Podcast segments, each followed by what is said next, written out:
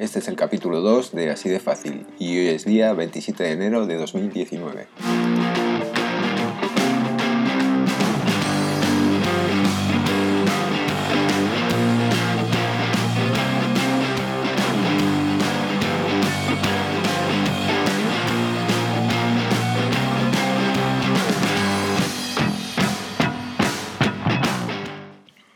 Pasado día 22 de enero Apple liberó actualizaciones para iOS, eh, concretamente la versión 12.1.3 que corrige 31 fallos de seguridad.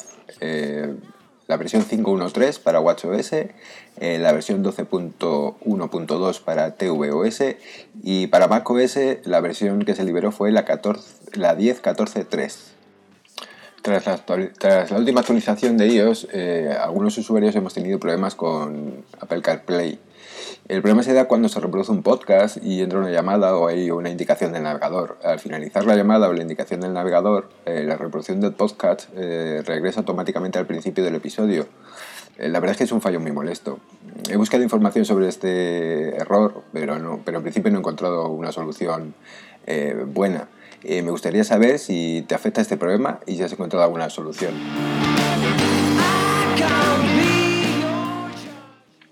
Hoy eh, quería hablaros de wifi públicos. Eh, yo no suelo utilizar wifi públicos, prefiero utilizar mi tarifa de datos, pero en alguna ocasión sí que, sí que lo he hecho. Y la pregunta que debemos hacernos todos cuando usamos este, este tipo de servicios es si realmente son gratuitos, como dicen. Eh, ¿Os habéis preguntado qué aceptáis al conectaros a wifi gratuitas y qué datos pueden almacenar según ley? Mm, ¿Somos realmente conscientes de lo que estamos haciendo? Cuando nos conectamos a una red wifi, eh, ¿qué información estamos dando? ¿A quién y durante cuánto tiempo? Se supone que la ley de protección de datos se ha creado para proteger nuestros intereses, pero ¿es así en realidad? Basta con darse un paseo por distintas wifi gratuitas para darse cuenta que si bien en líneas generales cumplen la normativa en materia de protección de datos, lo hacen con la misma flexibilidad que la ley les permite. Eh, con diferencias y matices, las Wi-Fi gratuitas en cuanto al almacenamiento de datos personales guardan lo siguiente, como mínimo nombre, apellido y dirección de correo electrónico. Si bien pueden pedir otros datos como teléfono, edad, dirección física o en el caso de que se permita el acceso a través de redes eh, sociales, la información que, proporciona eh, la propia red social. ¿Para qué usan nuestra información? el uso reconocido de los datos es la prestación del servicio pero también analizan la navegación para mejorar la experiencia del usuario.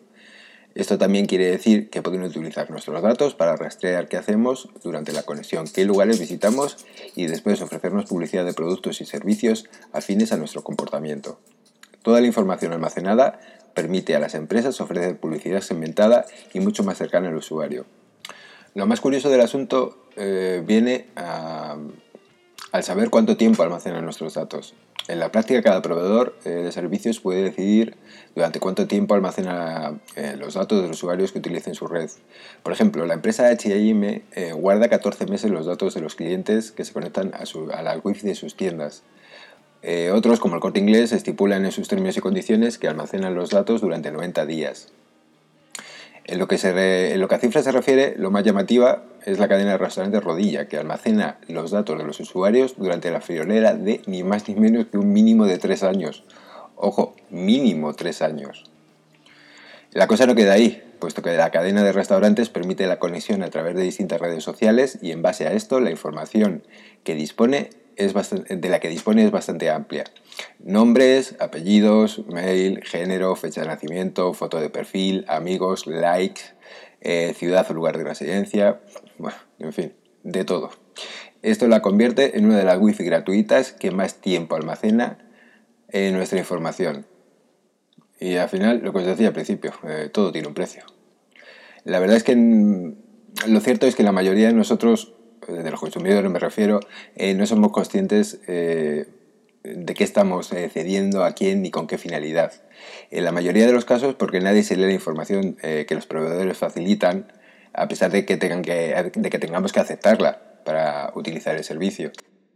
Para prevenir el almacenamiento de datos no deseados o la recepción de comunicaciones comerciales existen alternativas. Eh, navegar a través de un VPN, que nos permite utilizar los servicios Wi-Fi, pero hacerlos de, manera anónima, o simplemente ampliar la tarifa de datos de nuestro teléfono móvil. En las notas del capítulo de hoy os vamos a dejar una lista eh, gratuita eh, de servicios VPN, por si son de vuestra utilidad. Muchas gracias por escucharlos y hasta el próximo capítulo.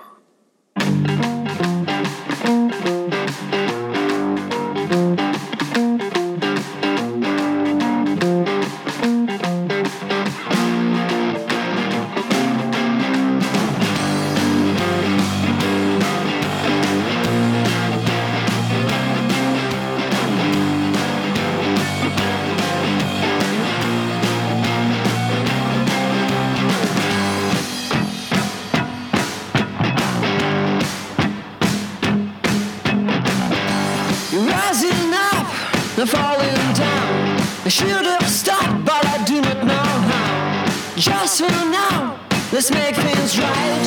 Have some fun, oh, or at least we'll try it. You got your truth, and I got mine. So what the use of blowing my mind? Some kind of game where we